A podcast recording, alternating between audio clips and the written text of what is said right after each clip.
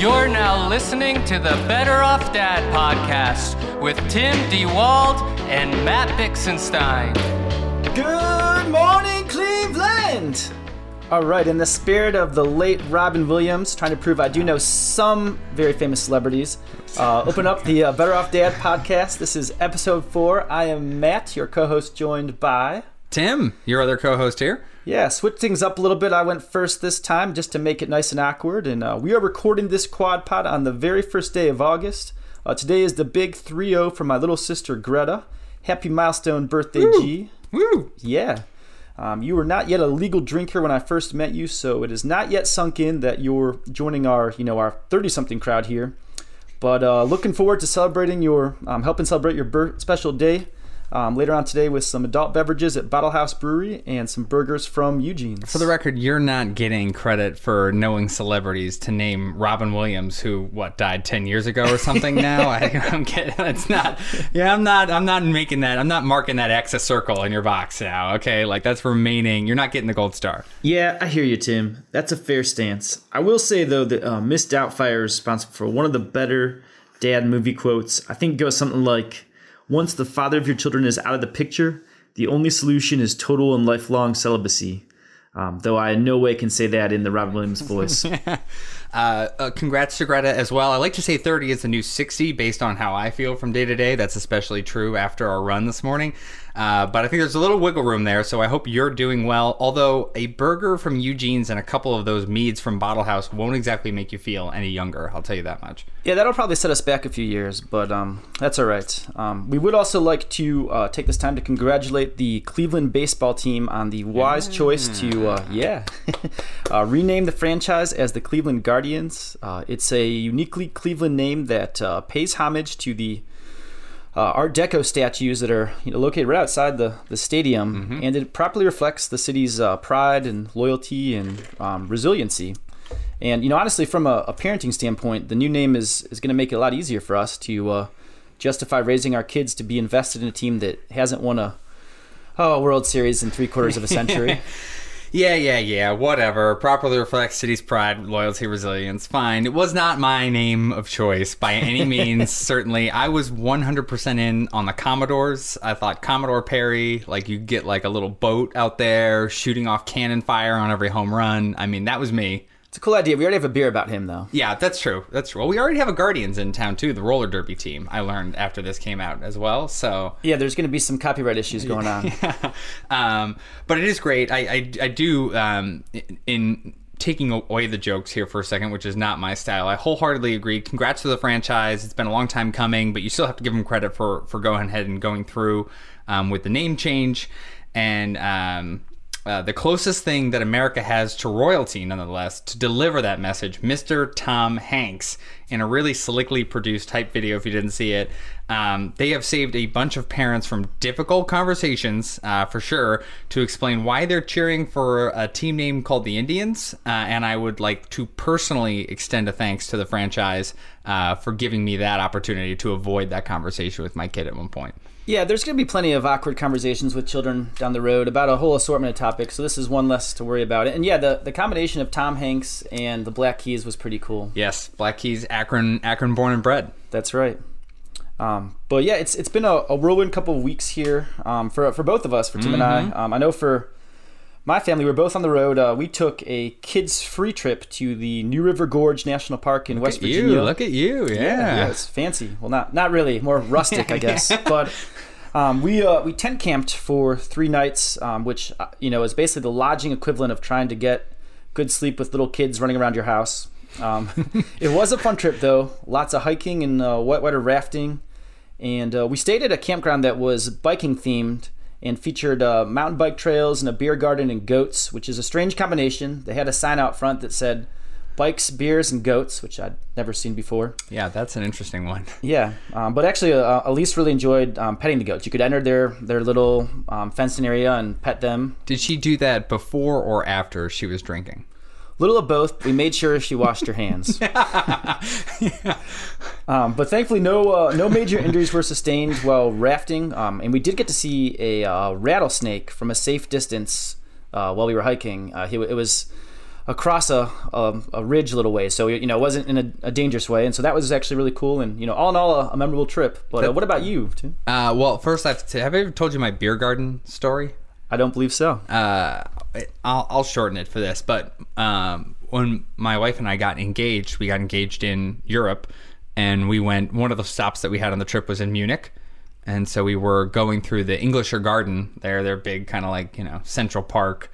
Uh, or in Cleveland, it would be what we would have if they got rid of Burke Lakefront Airport and made a park there, you know? So someday. Yeah, yeah. So we were walking around the park. They had this little beer garden in the middle of the park, beautiful little like isolated space. And it was more dogs than it was uh, people in the beer garden. It was probably like three or four people, but like seven or eight dogs. In it's a nice place. ratio, right? Yeah. And uh, in the end, uh, the the memory, you know, we're sitting there in in Munich, and this German guy is sitting there, and he has this terribly behaved dog who just kept walking over to all the plates that people would set aside with their leftovers, and like eating food off the plates, or like knocking stuff over, trying to get to a pretzel that someone set aside. And so we're just sitting here, newly engaged, like staring into each other's eyes, and just every once in a while you'd hear from the back of the room, nine Dina, nine, nine Dina. Guy screaming at his dog in the most German way possible. But that's my that's my beer garden story. How romantic. I thought there'd be some goats in there. You know, who needs like Florence or any of these Italian cities for romance? And you can go to Munich and just they're eating pretzels with each other, like Lady in the Tramp style, just getting to the salty part in the middle. That's really what love's about. I, I, look forward to the, those days. Uh, I, I, I, too share the German heritage and uh, would, would love a, a German uh, Munich beer garden experience. Let's book um, it now, you know, yeah. while the kids are young. um, yeah, so I, I, also was traveling, not to Germany this time, um, but while you were roughing it in Appalachia, our family was headed to the second city. Uh, we hopped the turnpike over to Chicago. Um, uh, the Google Maps, I would like them to add a with baby option. That is my suggestion now. They've got walking, they've got driving, they've got, you know, with transit. They need like a baby option for transit now. A five and a half hour drive took us uh, very near eight hours with um, traffic baby pit stops and everything all told.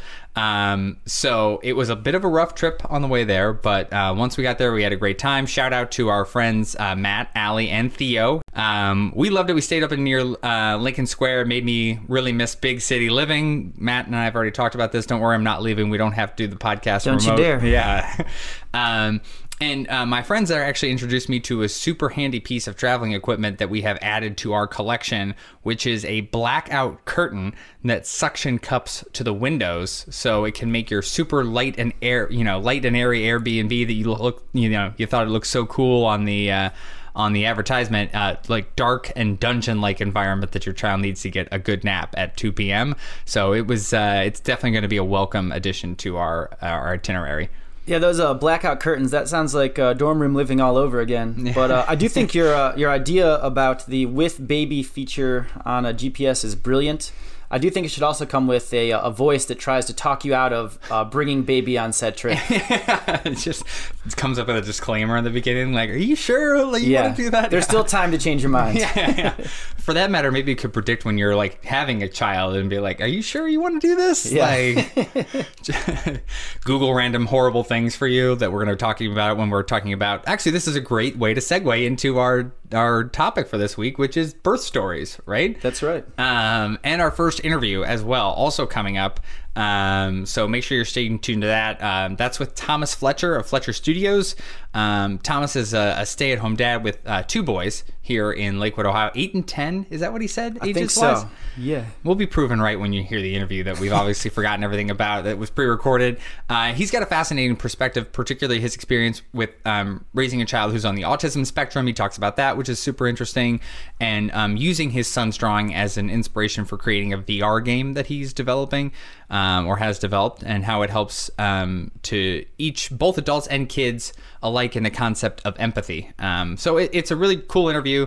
Um, honestly, I was just like, let's get our first interview in the bag, and yeah. then it turned out to be a great one. So now I feel like the pressure's on. I don't know if you feel the same way. For sure, he set the bar high. Thomas is, was an absolute pleasure to chat with. Uh, he's so articulate that the thought even crossed my mind that perhaps he should be hosting a stay home dad pod yeah. instead of me. Yeah. So uh, please consider this a standing offer, Thomas, and definitely looking forward to having him be the first guest segment on our pod. You know, I thought you were joking with that line in this script, but uh, now that I heard you do the intro today, you might be right. I mean, Thomas, if you're out there and you want to come in, um, he also has. Uh, we're going to be talking about our own birth stories here, and he has a story that you know, if for some reason you're listening to this podcast and you don't have kids, um, and you're just you know a masochist or whatever, and you like to hear our voices, um, he's got a birth story that may convince you to never have children. I think at that point, it's that hair raising. It'll definitely raise the hair on the back of your neck, so uh, look forward to that. Yeah, and Matt, no one's coming into my attic on a Sunday morning at 8 a.m., so uh, Thomas isn't going to sign on to that. So you're stuck with this co-hosting job. I apologize. Well, damn. Okay.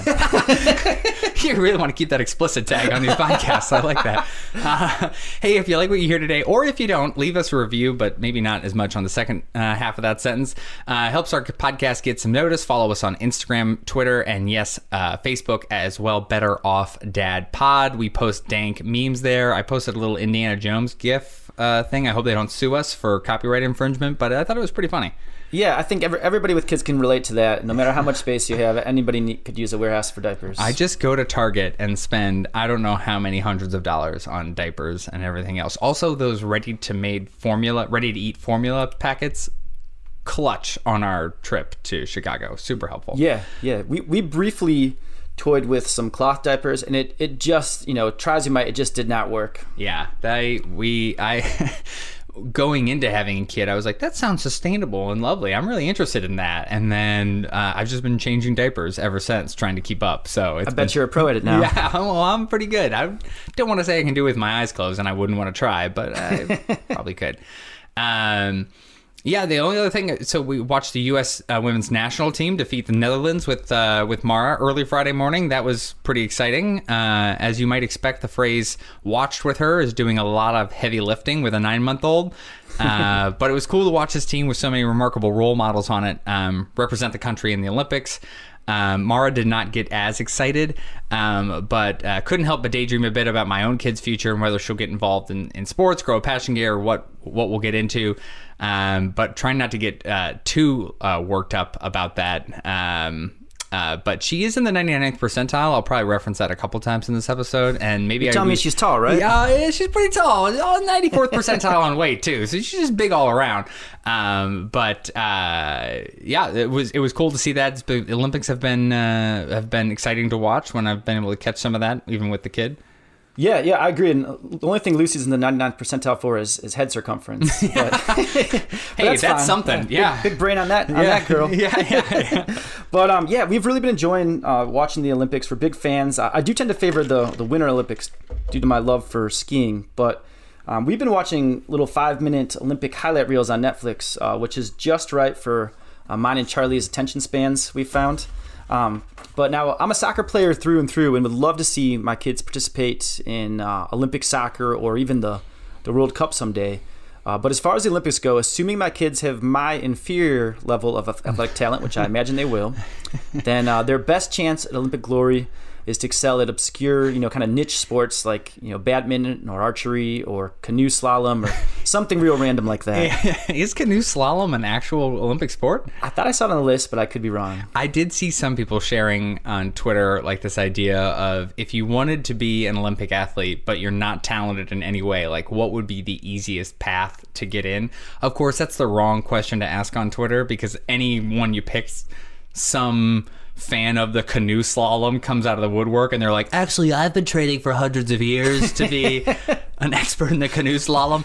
Um, but uh, yeah, th- this is actually a perfect transition to go into our headlines for the week.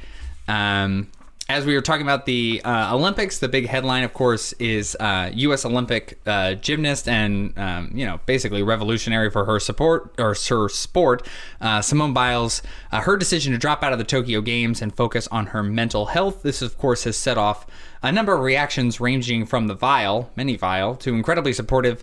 Um, Matt, what was your take when you saw you know the you know her coming out and saying what she was what she had decided to do, some of the reaction, all that kind of stuff? You know, Tim, we're, we're finally reaching a point where our society is beginning to recognize the importance of mental health and taking care of oneself. Uh, so kudos to Simone Biles for having the you know the courage to do what's best for herself, even in this you know face of intense and you know mostly unfair scrutiny. Um, you know, I, I, do feel horrible for Simone, and the timing of her mental health woes is is really unfortunate. Um, not only because it's preventing her from pursuing further Olympic stardom, but it's also preventing, you know, the, that next in line prospective Olympian gymnast from making the trip to Tokyo. You know, which could have been the case had Simone experienced these issues um, a few weeks earlier. So, you know, all in all, it's you know, kudos to her for you know bringing mental health to the forefront, and you, you just feel for her for what she's having to go through right now. Yeah, just an incredibly hard decision, I'm sure. I mean, uh, anybody who's participated in any kind of an athletic pursuit or anything that where you're spending lots of time um, to um, anyone that you're spending lots of times of preparation to get ready for uh, some kind of event, like to right at the last minute feel like what's in the best interest for you is to not pursue the thing that you've wanted to pursue for years of your life is incredibly difficult, right? So um, we wish the best to Miss Biles, and um, to her haters, we wish the absolute worst. Uh, in terms of parenting, Diapers. Matt, Lots of diapers. yeah, exactly. Dirty ones. dirty, horribly dirty ones. Yeah, and just terrible food that you're feeding your kid. Uh, in terms of parenting, Matt, where this kind of really struck me, we talked about this a little bit before we started recording today, was. Um, approaching sports and activities with your kid obviously with the focus on on mental health. And i think we're both a little early to be evaluating our children as team usa material. 99th percentile though so maybe. Um, but the questions loom for a lot of parents. How hard do i push um, or even encourage my kid to go down a demanding path of athletics and to what end um, you know, my personal experience, and no one's going to confuse me with an Olympic athlete for sure, but I grew up in a town that was very focused uh, on high school football. They did make a documentary about it and everything, so I think I've got, you know, I've got a little bit of room here to talk. And um, I, I often reflect, you know, kind of the time that I spent on my life and focusing on, while beneficial, you know, athletics and competition and all the good things that sports teach you. Um, but what in the end was ultimately kind of a fleeting activity, right? I'm not in the NFL and making, you know, $20 million a year right now. And it makes me question how willing I will be to sponsor my kids' full engagement with, with a sport, even if she shows a high degree to aptitude. 99th percentile and maybe especially uh, if she's outrunning me or showing me up physically I, I think it's just you know and i think too usually kids i think at some point need a little bit of motivation and it's hard for them to stick with things so you want to be able to help them kind of push through stuff but you know how do you kind of how are you going to approach that with your kids do you have any kind of ideas about it charlie's getting close to when he's going to start getting into some you know Yeah. like little kind of youth sports and stuff Yeah, right yeah. Charlie actually starts uh, soccer organized. He's been playing soccer with me for a while, but he starts organized soccer in, in uh, the end of August here, so coming right up. But you know, you're absolutely right. And Tim, when you bring up Massillon football, it always makes me think of Friday Night Lights. I just assume that's what your childhood was. It was worse. Was like- yeah, yeah. We we didn't have that dreamy coach that was uh, with us. What's that? Which uh, actor is that? I can't remember now. Oh yeah, you're asking the wrong guy. Yeah, yeah, that's true. Back to the uh, Olivia Rodrigo uh, Yeah. like point last week. Yeah, But um, you know, to your point, it's it's such a balancing act. I mean, we all grew up with coaches who you know told us to give it your all, leave everything on the field, Mm-hmm. and then you know, I, I don't know if you remember those um that no fear company those T-shirt slogans, Yeah, you yeah, know, yeah. and you know, second place is first loser, and you know all this macho stuff, and you know, I think we can rewrite that story a little bit for our kids, um, you know, make it. Um, a little less pressurized, you know. I mean, still, you know, of course, you want your kids to to strive, um, to do well at Mm-hmm. what they enjoy, but to not push them so hard. There's a um, there's a running facility in this area, and I don't want to name names here, but they have a slogan on the on the wall that um, yeah, I've, I've always thought is inappropriate. It, it, it goes something like, um, "Don't stop when it hurts, stop when it's over," and that always just kind of struck me the wrong way. Yeah. You know, um, you know, and I get it. You want to, you know, there are times where you do want to push your body a little bit to see, you know, um, fitness wise or athletic wise what you can do. But um, you know, I think with raising our kids, you you know, we certainly have to teach them that um, sports are fun. You know, if, if you love them, that's great, but they're certainly not the end all be all. And there's many different other ways you can, um, you know, explore talents and you know enjoy everything life has to offer. you see the like the level of success you know and you know staying with the olympics i think you can play this out with any professional sport and sort of the spoils that a career in professional sports will give you monetarily and with um, with fame and all that kind of stuff but um, you know, you look at the level of success that these Olympic athletes have achieved, and it's incredible, right? But you also think of the dedication that they've have around their lives, and you know, again, ultimately, in the end, where do you, especially for an Olympic athlete? I mean, these are amateur athletes, right? And there Right. a lot of times isn't a place Like 20 year olds. yeah, right. And I did see someone share an image of Kurt Angle, the WWE wrestler, when he won the gold medal um, when he was in the Olympics. And it's like, not every Olympic athlete goes on to make millions of dollars in some sort of professional sporting event and like everything else. Sometimes then they take that experience and then they go elsewhere. I did, I actually. I love Katie Ledecky. I think Katie Ledecky is super cool, right? Yeah. Incredible athlete. It was so funny looking at her social media feed right now because the entire thing on Twitter is just hashtag ad, hashtag ad. She's on like Team Reese's. She's hawking every pro- and good for her. Like I'm not I'm not admonishing her. It's like she is like taking advantage of this moment in the spotlight for everything it's worth. And I think clearly I think she's gonna have I'm sure she's going to go on to do great things after her success is is done in in athletic pursuits in the Olympics. But you do wonder how hard do you want to push someone, and how much of their life do you want to like take up with with a pursuit? Um, when where's it going to go to in the end? And I think as a parent, that's a difficult thing because, like you said, you need to get pushed. Don't stop when it hurts. Stop when it's over. But, Right. And and the same thing internally for an athlete as well. So it's a it's a tough it's a tough line to to dance on. Yeah, and the same thing goes for podcast Tim. You don't stop when it hurts. You stop when it's over, um, which, whenever that may be. But my favorite Olympic. It's hurting our listeners, I think. It's really hurting their ears, that's for sure. Yeah, they can't tell us when to stop. my favorite current Olympian um, is Matthew Dellavedova, who is um, a basketball player for Australia. He also Needs until, no introduction. you know? Exactly. Yeah. Um, you know, up until recently, of course, was a longtime Cleveland Cavalier, and you know, he's the guy who, um, you know, back five six years ago uh, in the NBA playoffs, you know, he kind of emerged on the scene was. Um, you know, kind of a, a local Rudy story of this this this little guy who, uh, you know, he, he took on some players who were way more talented than him. He he, he gave it absolutely everything he had and then some. You And know, a little more, yeah. Mr. Hustle, and he They had to um, pump that back into him in the hospital later on. yeah, the, the story goes that you know this guy would chug coffee before a game, chug coffee at, at halftime. He would keep up with um, you know these elite NBA players, you know, even though he had no business being on the court with them.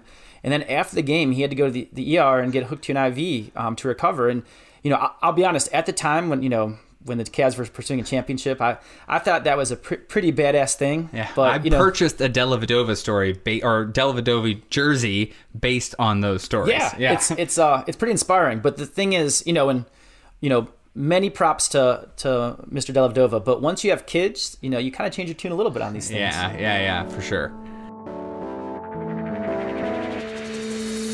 Uh, topic of conversation this week is just a little inconsequential one, and that's birth stories. Um, now we put the all been there. Yeah, yeah. We put the explicit tag on the episode for last week, so I think we've shaken out any of the folks who are sitting here listening to the show with kids. But in case we haven't, I'm going to give you a second to find them a fun activity because we all know birth happens the moment the stork picks your child from the cloud and spreads his wings to fly from heaven down to earth. Then, when he spots you and your loving family from above, are we clear now? Are we? Uh, you think everybody's think everybody's the- the everybody's- earmuffs are on. Yeah, yeah. Okay, good. Uh, as dads, uh, we've got a good nine months to prepare for a single moment in which we have normally zero official duties, requirements, and responsibilities, and yet for many of us, uh, it can still be a pretty stressful, difficult, uh, but ultimately incredibly rewarding moment uh, of giving birth. Matt, yeah, you've got uh, delivery story times two. Um, compare and contrast. What stands out to you? Tim, it's certainly true that nothing, you know, no amount of classes or videos or graphic depictions from your friends um, can and there are lots of those. Oh yeah, can truly prepare you for witnessing uh, the birth of your your child. Uh, both of my kids were were born on a, a Tuesday morning at the same hospital, and uh, you know, of course, both their births brought me tears of joy. Um, but honestly, that's where the comparisons ended. And what what stands out to me is how different the two experiences were. Um, Charlie was born, you know, during more normal times, um, where I'm not even convinced I I washed my hands before holding him for the Gross. first time. Very gross. He seems okay now. yeah. Um, but you know, and of course, then Lucy was born during the height of a global pandemic, where you know where masks were being worn. Um, my in-laws were in the room for us with us when uh, for Charlie's birth, uh, whereas uh, for Lucy's birth, um, Elise and I were the only ones present. You know, so um, and honestly, it, it worked out great having the in-laws. I, they were really supportive and, and made it easier. But you know, Are course- they listening to the podcast normally? Can I make a in-laws joke or what's the deal? Maybe, and go for it. I'll, I don't even have a good one, so I'll, I'll just I'll take a pass. work on that, yeah. um, you know, but you know, of course, with with Lucy, um, you weren't allowed to have any guests, so it was just Lisa and I. Which by that time you knew, knew the ropes a little bit, so it worked out. Um, you know, for Lucy, we we already knew the gender, and it wasn't really a surprise. But with Charlie, uh, not only was the gender surprise, we had waited that time. Um, but the doctors quickly whisked him away to be checked out um, when he was born. So we waited for several extra minutes in suspense uh, before um, uh, one of the medical interns uh, finally answered my questions by shouting, "Boy!" so, and then um, you know I played mostly a cheerleader role for Charlie's birth, uh, but then whereas for Lucy's birth, um, the doctor at the time convinced me to step in and uh, pull her head out and essentially deliver my own child. So. Uh, Very different experiences all around. Yeah, I will. I will go ahead and intercede partially in your, in your story here and say, yeah, I don't. I don't even know what I would do in a normal birth time for us right now because Mar- Mara was born in, you know, October of 2020.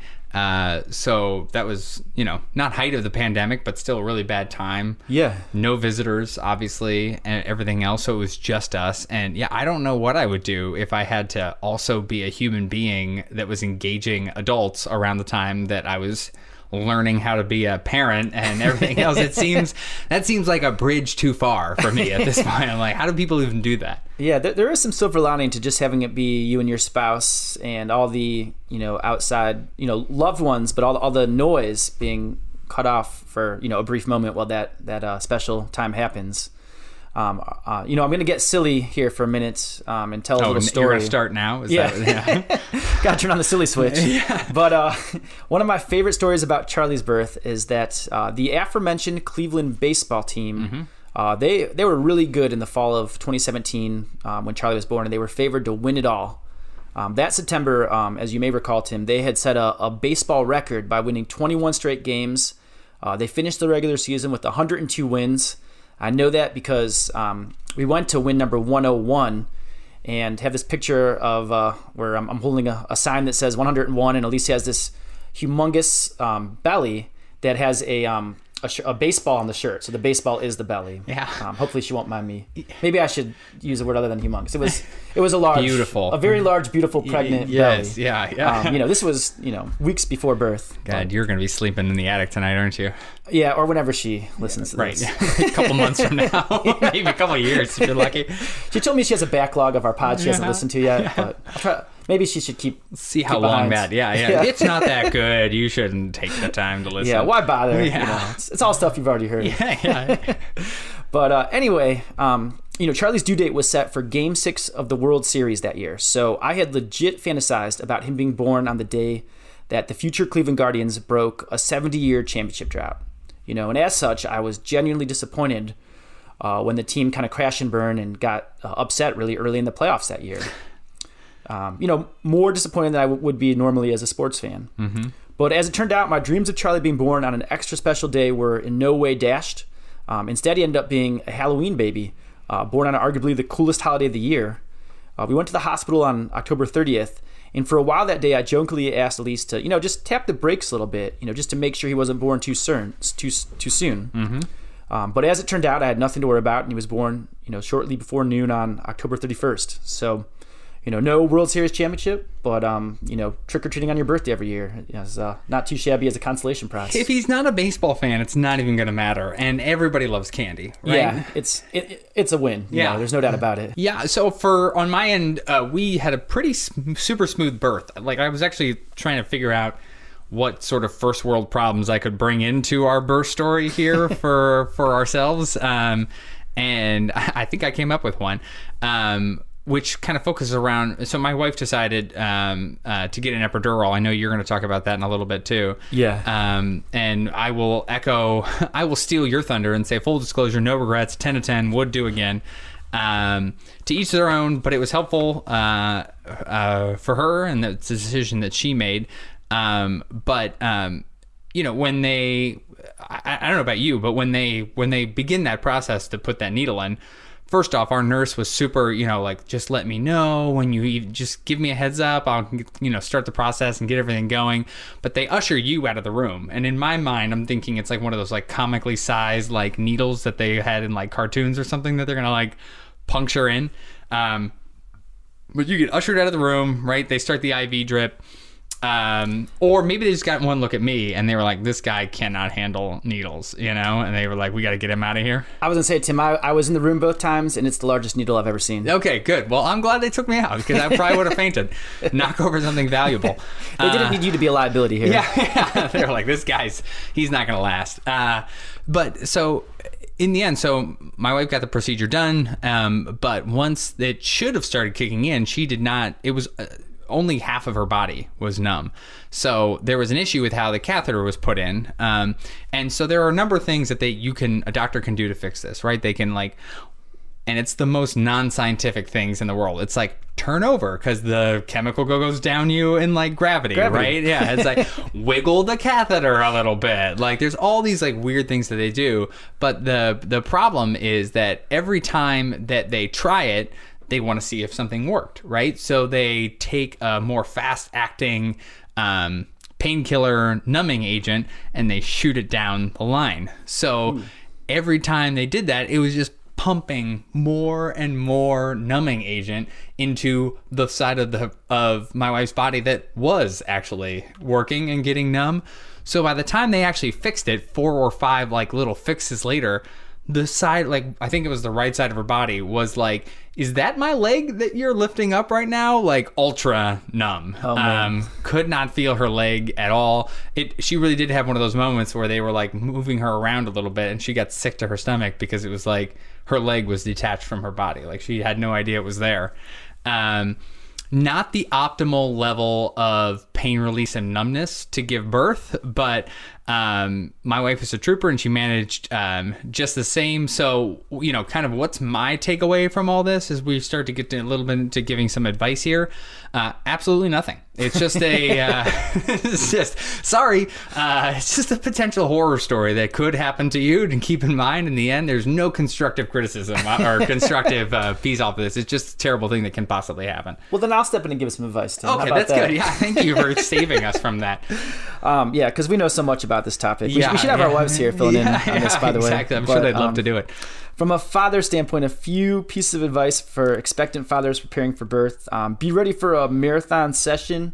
Um, on average, labor lasts eight hours for women having their first baby. And, you know, honestly, I believe both of ours were north of that. So, you know, um, pack things to plan to stay a while. You know, uh, bring some your phone charger, snacks, toothpaste, etc. Um, and don't get too attached to any particular nurse or doctor because um, by the time it's um, go time and you're ready to go, your, their shift will probably end and you'll be on to the next. So, you know, they're all great people within our hospital systems, but you tend to get attached and then they, they go home and get some rest and you're still waiting for, uh, for the, the time to give birth. I'll contradict your advice 100%. Actually, I we had we had a pretty quick um, we had a pretty quick labor, but um, I would say that I totally agree. Obviously, prepare to stay a while. You know, read all the blogs and articles you can about packing a super long charging cable for your phone and books and snacks and all that kind of stuff. Like those kinds of things are really great. Um, my wife had some special kind of like.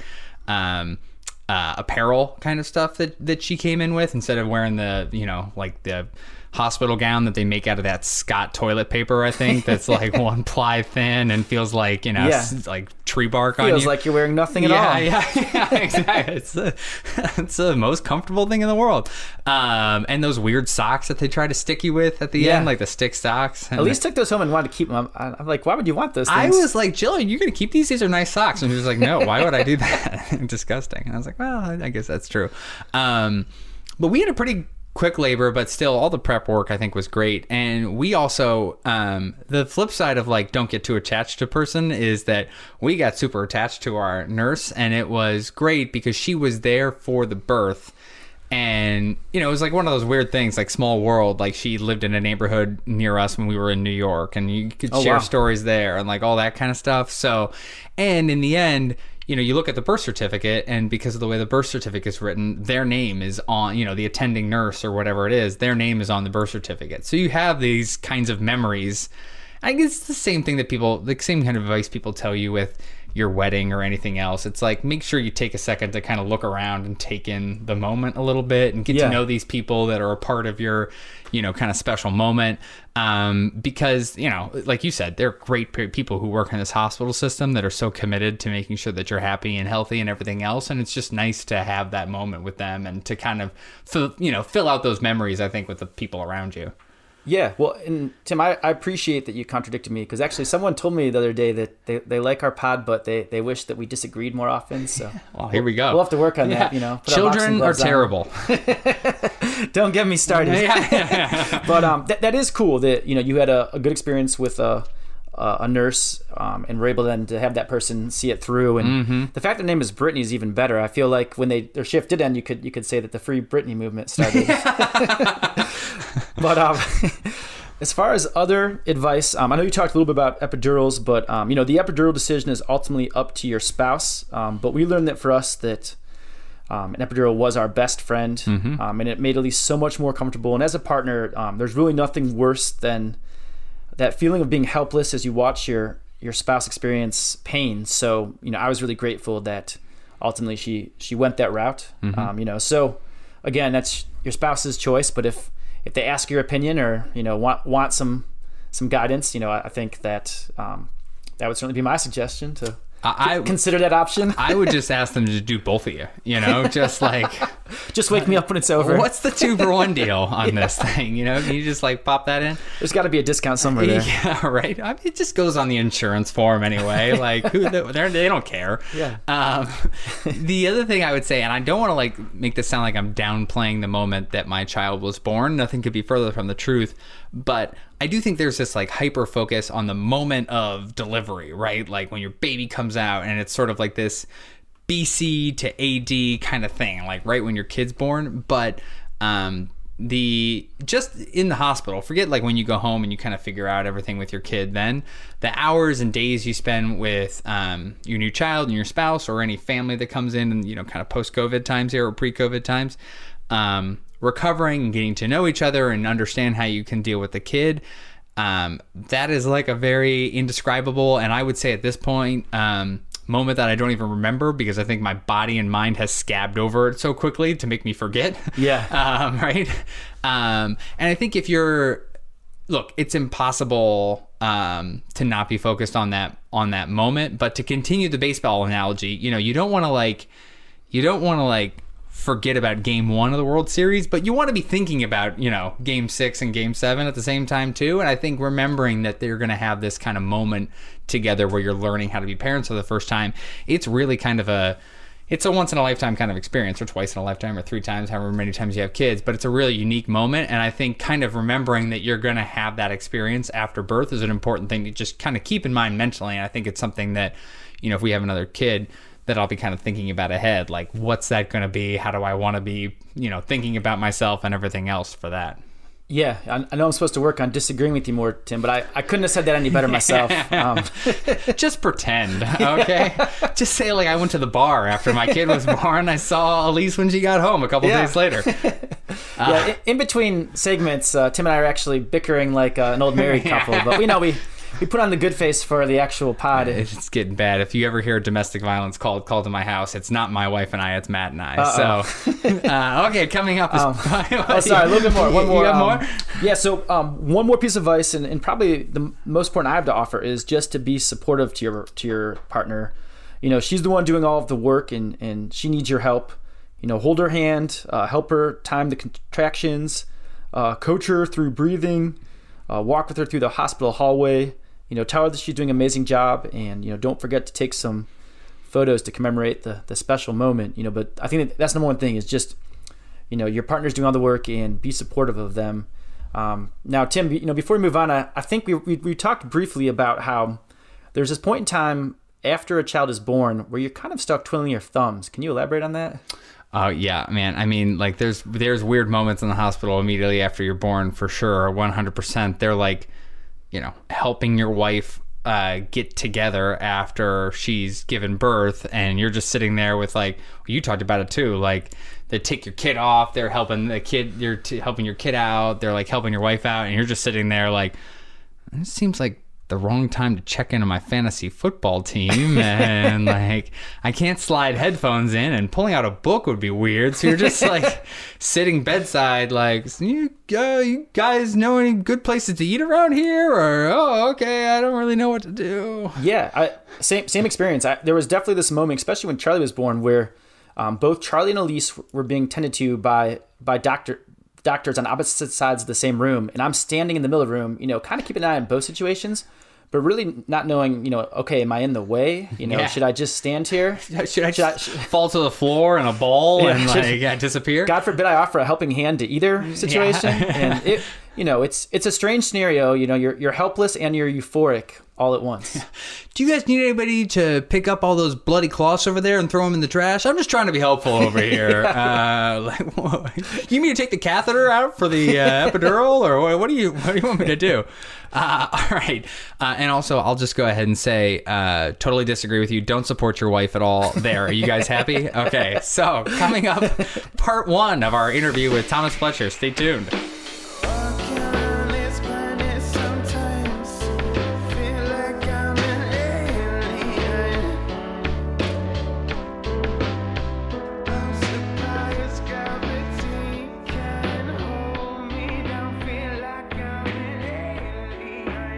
Thomas, welcome to the the Better Off Dad podcast. Our first guest. Congratulations on on whatever that means for for for us in the background.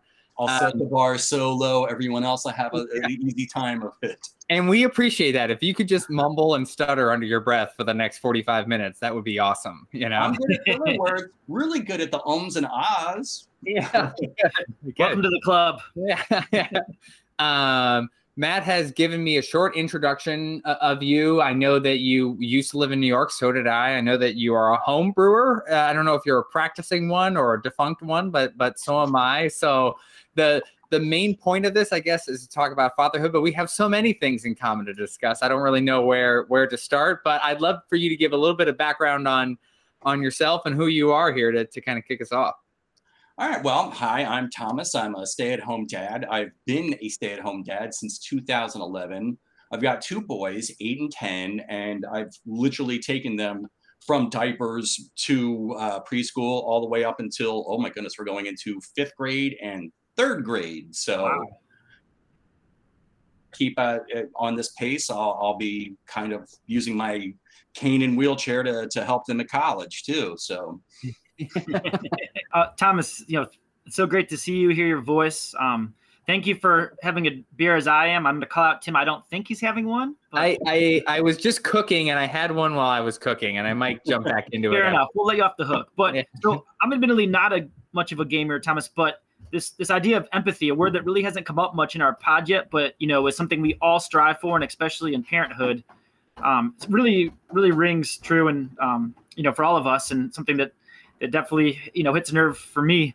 But uh, anyways, take us back to the beginning. So it's 2011. You become a stay-at-home dad. Um, you the trials and tribulations. Uh, take us through uh, the early days. You know how you've evolved in your stay-at-home parenthood. Certainly. Well, when our son was born, and we looked at the numbers. You know, I, you know that my wife and I were working for the same company. She was a manager at the time, so she had the better paycheck, and she obviously had the longer tenure. When we ran the numbers, if I had stayed working, it simply would have been I'm working just to pay for childcare. And since our relationship had had been always that I'm the cook, it made more sense for me to to stay home and and and take care of those things. So when we started, uh, a very kind of interesting anecdote was that uh, we had been nursing the entire time. We had to go to uh, pumping and storing bottles and freezing milk and all that sort of stuff. There was a, a moment where we had to test whether or not kiddo was going to actually accept the bottle. And okay, well, I sat down with him by myself. So you know, there wouldn't be any mommy influence. And he would say, I prefer that than what Spray a little bit of perfume around your neck or something. smell like mom, rub the t-shirt on. and uh, and he took to it like a champ. And I think it, it made my wife a little sad because oh, I could be replaced by a machine that goes. So, but she went back to work, and it was a little bit of a surprise, I think, to to the people at the old job that they were expecting that she would have uh, quit and I would have uh, gone back to work.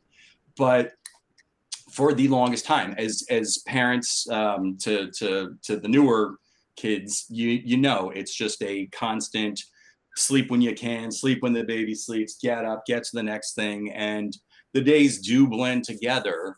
But after a while, okay, the, the the weather started getting warmer, and all right, we've got a stroller here. Let's get outside. Let's get some fresh air. And um, you know, I just started putting on the miles. It was uh, fairly liberating for us to just wander around. And when I think about those days, it seems so scary because we're so used to you know masks and lockdowns, and we don't go into public places. But here I was just walking a kid around in the stroller. So yeah, we would just walk the city streets. And I love Lakewood because we have so much walkable spaces. Mm-hmm. Um, we we would just wander a different path every day and just see, you know, who's over here, what's going on over here. Over on a couple of streets down from us, there's an amazing woman who landscaped her yard. She's got a nice rolling waterfall and all kinds of exotic plants, and there's little miniatures in this little rolling stream that she's got we would just go sit there for almost an hour just watching that. It was so peaceful. And uh, my wife reminded me of this too. In my my journeys, people got to see me and and notice that that I was doing this thing with my kid. little old man stopped me one day and he says, I seen you walk around all the time. I just had to tell you, you're a good dad.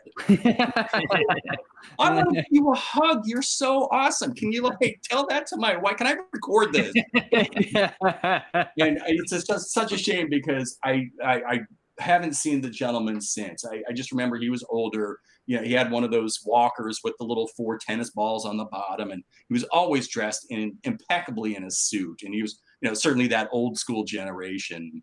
It just it, it made my month yeah. that somebody acknowledged.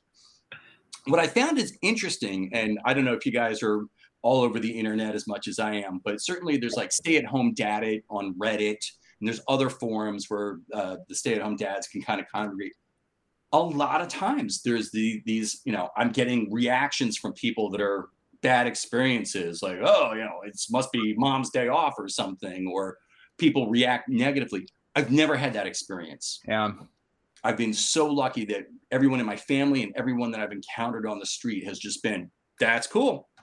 And I'm ever so grateful for that because I, I'm not sure how I would handle somebody just saying, "Oh, I'm I'm pinch hitting for mom today." Yeah, I'm not sure that I would uh, uh, be all too receptive to to being told, "Oh, you should just be wearing a dress and you know get the get dinner on one."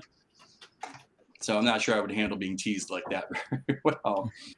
Yeah, it's I I would I agree with you. I don't think I've gotten I I and I've tried to think like when I decided that I was going to be a stay-at-home dad, I think all the reactions were positive. Maybe they were lying to my face, but they, you know, everyone's like, I, I remember I remember one of my coworkers who I I was particularly kind of worried about what the response was going to be and he just said that's the best job you're ever going to have that's the that's the best thing you're ever going to do and I, I do think i don't know if it's a change in people's attitudes recently or or what that is but i agree i do think the the worst comments i get and you never know people are just trying to make conversation in public mm-hmm. right like they don't they don't and and they're they're just trying to figure out like you know what's the situation that I'm seeing with my eyes. There's a there's a man coming with a baby. I'm gonna try to like cuff this and see what's going on. I I, I do get the occasional like oh it must be mom's like day off today or dad's taking over for mom today, huh? And it's like. I get, you know, people live in cultural norms. They have to like, you know, we have to define things and they exist like that. So the small talky kind of things like that, like I, I get that too we Matt and I have talked about this. This needs to be a future episode too at some point because I get I've had to like I've had to uh like live action role play that my daughter is a boy because I get that all the time too because she's nine months and her hair isn't long and like sometimes she's out in a green onesie and that's that's it's it's very gender neutral right? But um you know I think people people often just you know they they exist in these kind of um uh rote kind of normal things that they expect and they, they try to react with that kind of stuff. But the outright negative things like yeah i would agree. I don't get that stuff at all which is refreshing because i don't know how i i would deal with it as well. Um Matt teased one story that I'm interested in that I believe that there is a plaque somewhere on your house for something that uh, that was around with one of your kids, but I have not heard this story yet, and I'm I am fascinated. If you're comfortable sharing, Thomas. If you're comfortable Oh, sharing, totally fine. Uh, yesterday, when we were at the park, the whole family, since the the wife's taking a couple weeks off, she was relating this story. So, second kiddo comes along, and we're we're obviously building up anticipation for that. Our our first kid was a pretty typical labor, uh, eight hours. We're at the hospital. Our doula comes in, and she brings me coffee and whatnot. So we're expecting the same. Uh, we had a church function that day, and they had uh, stuffed cabbages and pierogies and all kinds of good, you know, filling foods. And a few hours later, eh, wife's feeling like, ah, yeah, I think I, I got a little agita from from the the food at church today. Okay, so uh, a couple hours later, my water broke. Oh, okay. Call up the the mother-in-law who's coming to watch son number one, and said, okay, water broke. Come on down. you guys are all on plan here. Everything's everything's like, well, we got we got it. We we got plan A five for that. We're fine. Yeah. yeah, we're we're waiting for for grandma to get here. I'll just drive the wife over to the hospital, and uh, we'll we'll get this baby out. She goes up to to the use of the, the the bathroom, and I'm hearing sounds, and it doesn't sound good. And you okay, hon? I'm okay, I think. And about 20 minutes after that, she's coming down the stairs on her hands and knees. And I can tell this is not not going well. So I am using a, we're, we're very big on not just throwing away technology because there's something newer and better. I'm using an old flip phone and it doesn't hold much of a charge. So I have to stand there with it plugged into the wall. And I'm calling 911 saying, uh, yeah, I think we kind of need a, an ambulance. My wife's giving birth. And, yeah, the lady's absolute helpful. You have to be there if she needs to start pushing. And all of a sudden, my wife is saying, the baby's out, the baby's out, the baby's out. You know what my address is? Get out here quick. So I, I'm helping my wife. The umbilical cord was around his neck, so we're trying to get that off, put her up, you know, up on, put the baby up on the chest and that sort of thing. And there's part of my brain that it's holy shit, we just delivered a kid on my stairs to the kitchen. We have like the stairs that come down and it branches off in two directions, one into the kitchen, one into the living room, and he's born right there on the landing. Uh, the the ambulance knocks, they come on in. We do the whole cutting of the cord thing. And as we're kind of wandering around, we're all laughing and joking and whatnot. My mother in law comes in and her hands are shaking because she just drove from from uh, Medina and has no clue what's going on because she pulls down our block. There's an ambulance there. The lights are flashing. Oh God, what she must have been thinking. Yeah. Exactly. And I'm just like, oh, hey, ma, here, you want to hold your grandson? She's like, shaking, trying to take this little baby. I'm like, okay, carefully. yeah. So, um, and my my wife really liked the name Seth. I kind of named our first one Nathan. So I said, Seth, it is no problem. So after all the dust settled, and then interesting to find out if it's a home birth, you have to go to like the county recorder in order to get the paperwork filled out. Oh, if if you have a birth anywhere other than the hospital like even out on the front lawn of the hospital you still have to do this paperwork thing. So we decided that we had to commemorate the whole thing. So we got a little brass plaque that says seth's landing established 2013 and it's right there at the bottom step and it's probably the reason why we cannot move out of our little lakewood starter home now because the kid was born here Yeah, yeah. Uh, this is going to be audio only eventually, so th- no one will be able to see my jaw like dropping out of frame as you're telling that story. Your wife is like, "The baby's out, the baby's out." You reacted in a way. Well, I'm I'm sure it was a nervous way to talk to the 911 person, but in a much better way that I think I don't know if I, words would have been coming out of my mouth at that point. That is, your wife labored a baby out after the pierogies must have been delicious. I don't like what was distracting her at that point. Like, What a Cleveland pre-birth meal. the uh, the thing was a there's a part of the brain that's panicked every time that there's an emergency there's just part of my brain that is yes having an absolute meltdown i just want to like shrink into a pile and cry. But then there's another part that's like a little drill sergeant in the back of my head that just says get up now and you just do.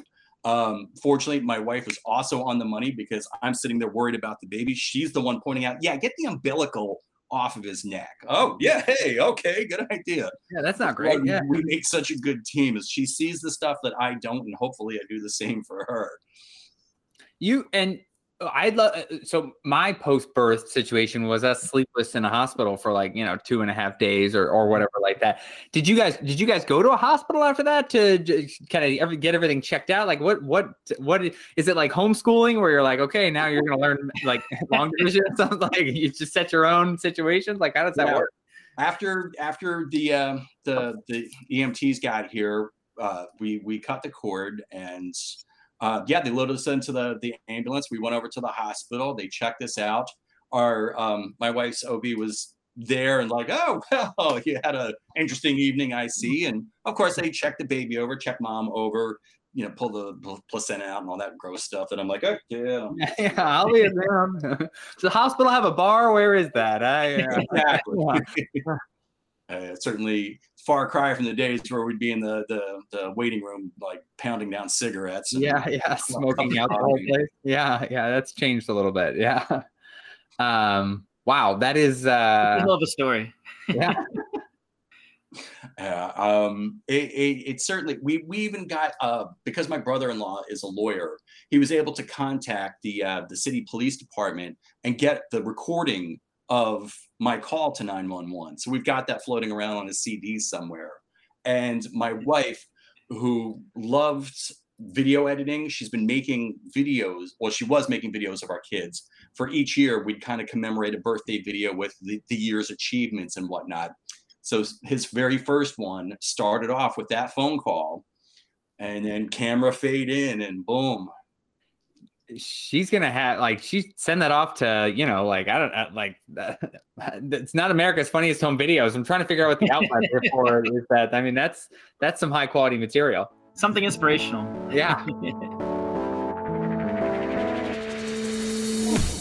Hey guys, it's Tim. I'm sitting here editing the podcast. That is authentic baby monitor sound machine sound going on in the background. Uh, that's part one of the Thomas Fletcher interview. Make sure you stick around. Uh, part two is coming up next week uh, for next episode. So uh, a lot of great stuff, including uh, Thomas's experience creating a virtual reality game based on his child's drawings. You're not going to want to miss it. It's great stuff. All right, it is time for What's New, Kiddo. And this segment of What's New, Kiddo is uh, brought to you by Tommy's Pastries. Speaking of something that's not new, Kiddo, is Tommy's has been around Lakewood for uh, several decades. It's a tr- tr- um, terrific ethnic um, bakery featuring croissants, strudels, biscuits, and more. Uh, it's on Madison Avenue, right in the heart of Lakewood by Lakewood High School. So for all your baking needs, please visit Tommy's. Yeah, I had we got the raspberry and cheese, apricot and cheese, and don't overlook, don't sleep on the almond pastry that they have there. That's really good, and also a new one today, apple butter cake, um, which was great. Uh, great. I did I did speak to Tommy once, and he offered the uh, secret. He asked me if I wanted the secret to his recipe.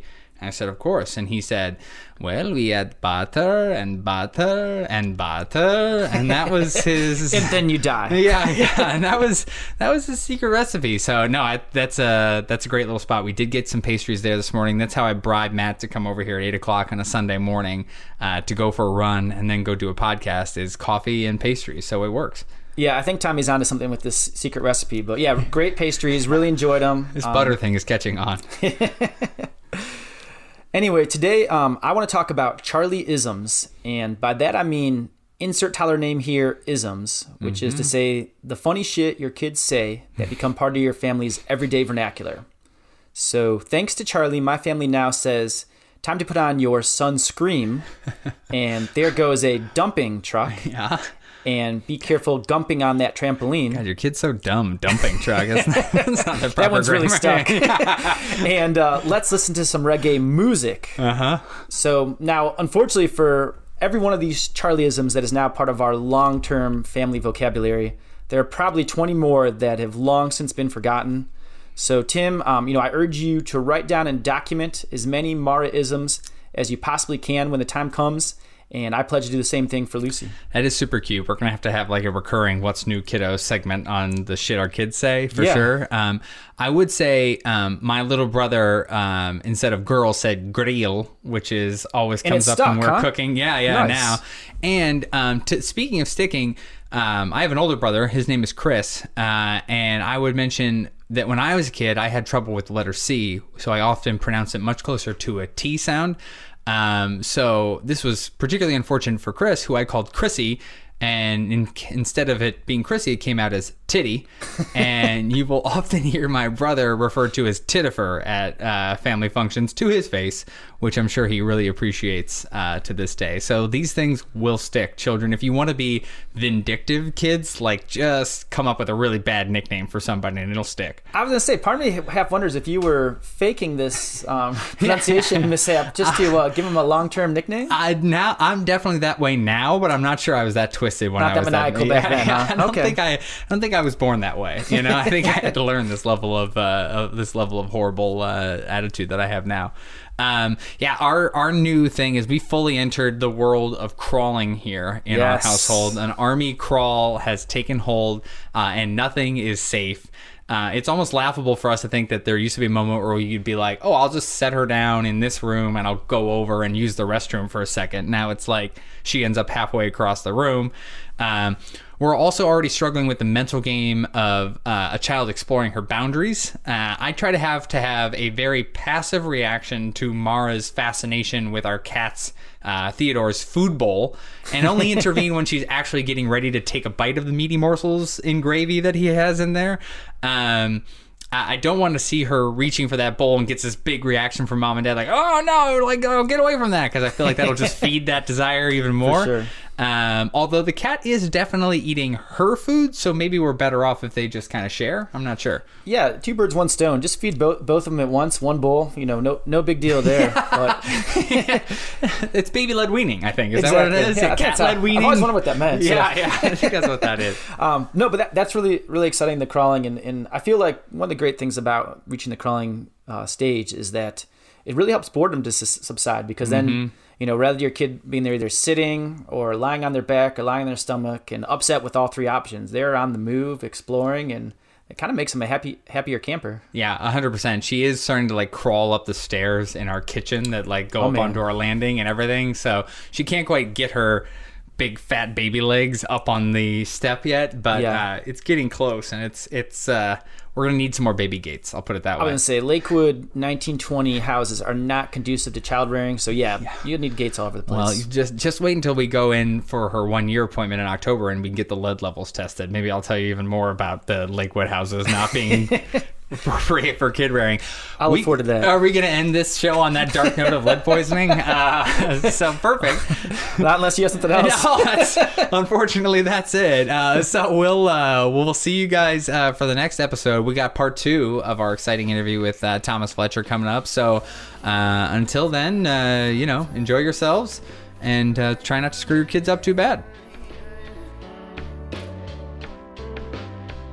Thanks for listening. If you like what you hear, go ahead and subscribe and please leave a review of our podcast. You can follow us on Twitter and Instagram as Better Off Dad Pod. The Better Off Dad Pod would like to thank our kids and spouses who are responsible for this show, whether they like it or not. Our theme music was written and produced by David Paulette and is an adaptation of the song Alien by Zero to Infinity. Give them a listen on Spotify. Special thanks to Sam Painter, and thanks to you, loyal listener of the Bod Pod. Until next time, remember, our kids are our future. Let's try not to screw them up too much.